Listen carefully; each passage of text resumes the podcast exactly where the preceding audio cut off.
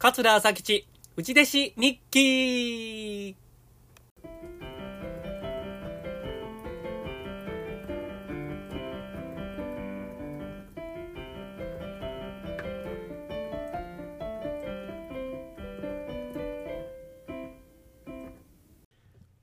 はい、桂朝吉です。今日も聞いていただいてありがとうございます。この番組は上方の話家、桂朝吉が米朝首相の下で過ごした3年間、その間に書いた日記を読み上げていく番組です。3年分すべて読み終われば終了でございます。はい。もううち弟子ももう2年過ぎまして、3年目に入りましてね、最後の1年、ね、きちっと締めくくることができるんでしょうかそれとも大きな失敗が待ってるんでしょうかはい。では読み上げてまいります。えー第106回、えー8月の9日水曜日。これが平成7年の8月の9日水曜日分でございます。笛の稽古があった。うちの師匠と船長師匠が飲みに来はった。後から滝川さんも参加した。滝川さんというのは今の米朝事務所の社長でございますよ。滝川さんはただ届け物を持ってきただけやのに飲まされていた。はい、ということですね。はい、滝川さん、今、米朝事務所の社長ですが、平成7年の8月の9日水曜日は、使い走りをやらされてますね。はい。えー、はい、次、8月の10日、木曜日。神戸町夫婦が PM1 時に来はった。もちろん、しんちゃんも一緒。しんちゃんというのは神戸町兄さんの息子さんです。PM3 時に、達八郎師匠が来はった。達八郎師匠というのはあの太鼓のお師匠ですね鳴り物のお師匠です望月達八郎師匠、えー米朝一も大変お世話になっております。PM6 時に小米師匠が来はった。PM8 時に徹さん親子が来はった。PM9 時半に渡さんが来はった。PM11 時半に団長兄さんと団六兄さんが来はった。よう人の来る一日やった。と書いてますね。はい。まあ、とにかく米朝首相の家はね、まあ、よう人の来るお家でした。もう必ず一日誰か来ますね。ええまあ、米朝首相の家なんでしょうがないんですが、もちろんそれはね、特にこの8月の10日とかこういう時期はですね、夏のご挨拶の時期ということもあって、もうたくさんの人がお見えなんですね。お弟子さんはね、えー元よりも関係者の方とかたくさん来てはりましたね。はい。ということで、米朝首相はね、あの、人が大好きやったんで、まあ、とにかくね、あの、お弟子さんが来たらもう飲んでいけと。お弟子さん来たらもうすごく喜んでましたね。うん、米朝首相はお酒は相手やとよう言うてましたけれども、えーあ、米朝首相の一言ございます。米朝首相の一言。軽技ちゃんとやったん1回ぐらいか。はい、ということですね。私はあの軽技は米朝首相から教わったんですね。口なしという短い小話と、竹の子という小話と、軽技はね、米朝首相からお稽古してもらったんです。もう三、しかも三遍稽古ですよ。米朝首相が三遍ね、僕のためにね、僕のためだけに言うてくれたんですよ。もう本当にもう宝物ですよね。ありがとうございます、本当に。はい、えー、次、8月の11日金曜日。染谷町寄せで犬の目をやった。枕を振って、一つだけ用を受けた。七度狐の鳴り物もやったと書いてます。えー染谷町寄せというのは、えー当時多分泊まる兄さんが京都でやってはった、えー勉強会学校の勉強会だと思います。ねそこに言うていただいてますね。はい、えーで枕を振って一つだけ受けたと書いてますね。まあ3年目なんでそろそろねあの枕をね言っていかなあかん時期でもあるんですね。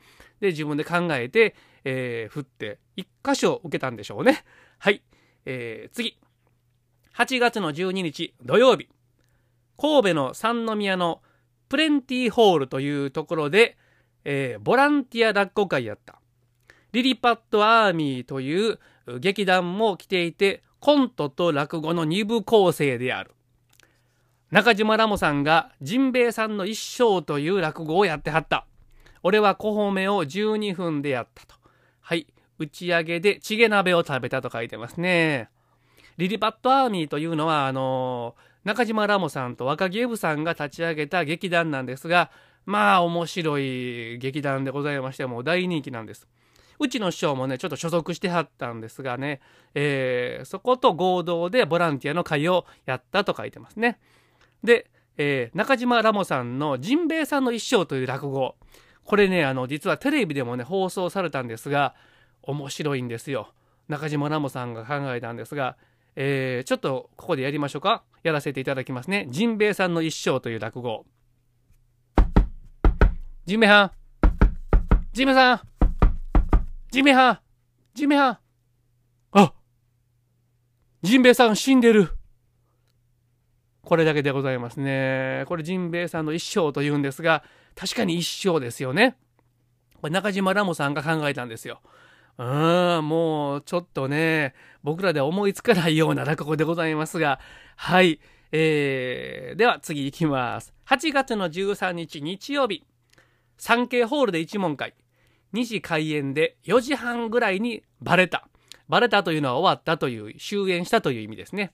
それから産経ホールの楽屋で2時間半ぐらい飲んではった。落語会と同じぐらいに飲んでいたことになる。その後、木曽路というしゃぶしゃぶ屋のお店へ行った。お腹いっぱい食べた。帰ってきたのは11時。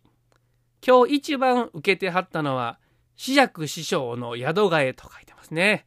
はい。米朝師匠の一言。今日のクラデッチは50点や。はい。もうこれ日記ならではですね。えー、一番受けたのは誰やっていうのを書いてるというね、読み上げる前提でこれ書いてないですよ、これ。日記やからこれね、書けてるんで、ちょっとね、あのー、ご勘弁ください。でもまあ、ほんまに多分そうやったんでしょうね。うん。日記に書いてるんですから、一番受けたのは多分、四尺師匠の宿がやったんですよ。書いてるんですよね。僕はやっぱりそういうふうにね、ちゃんとね。うん。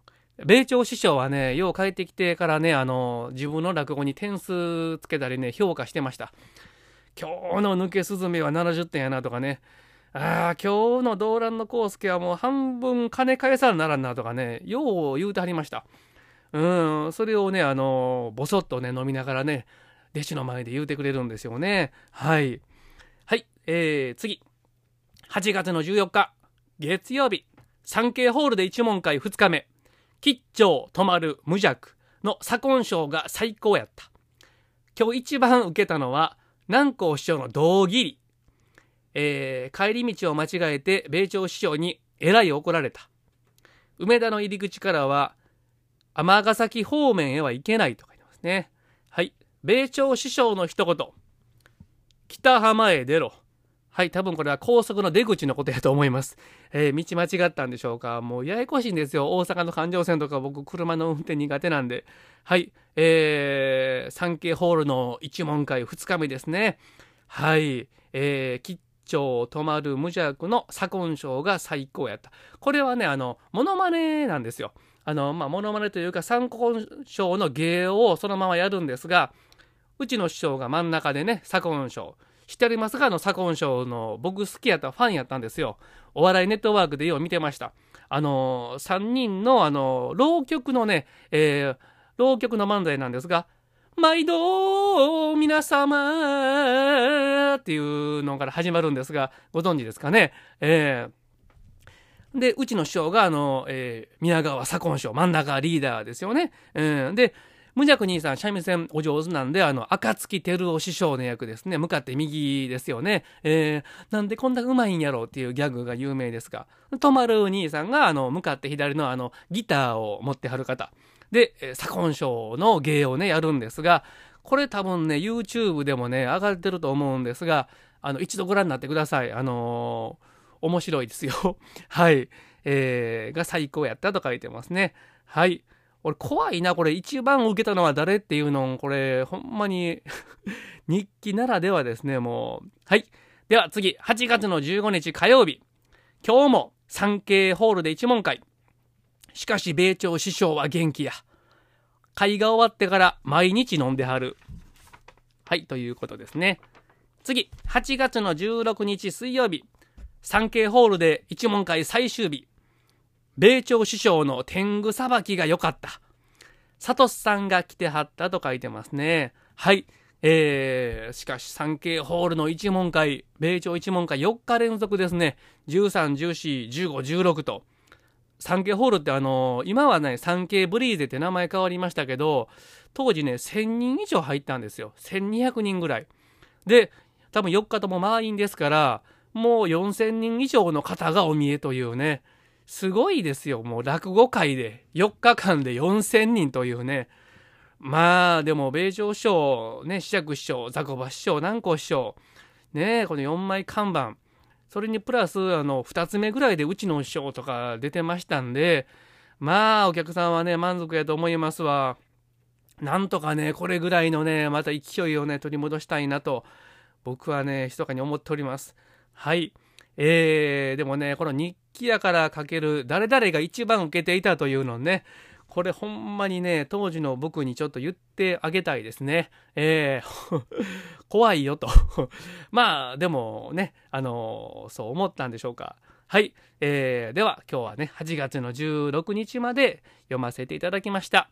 ありがとうございました。